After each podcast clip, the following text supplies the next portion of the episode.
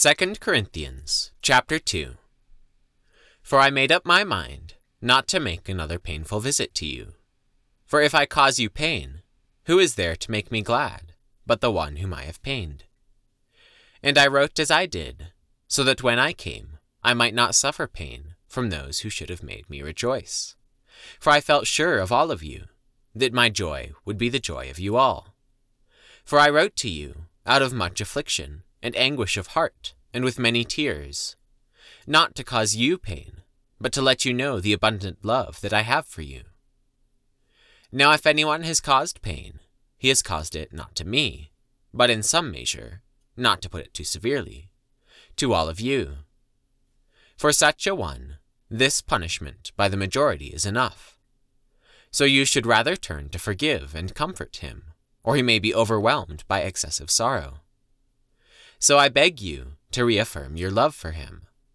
For this is why I wrote, that I might test you and know whether you are obedient in everything.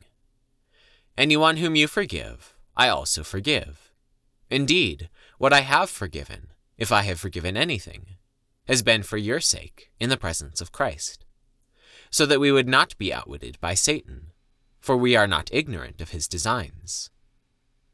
When I came to Troas to preach the gospel of Christ, even though a door was opened for me in the Lord, my spirit was not at rest, because I did not find my brother Titus there.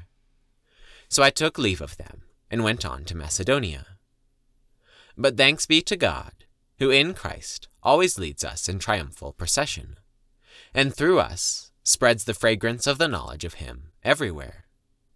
For we are the aroma of Christ to God among those who are being saved and among those who are perishing.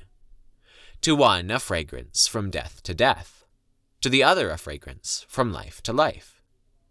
Who is sufficient for these things?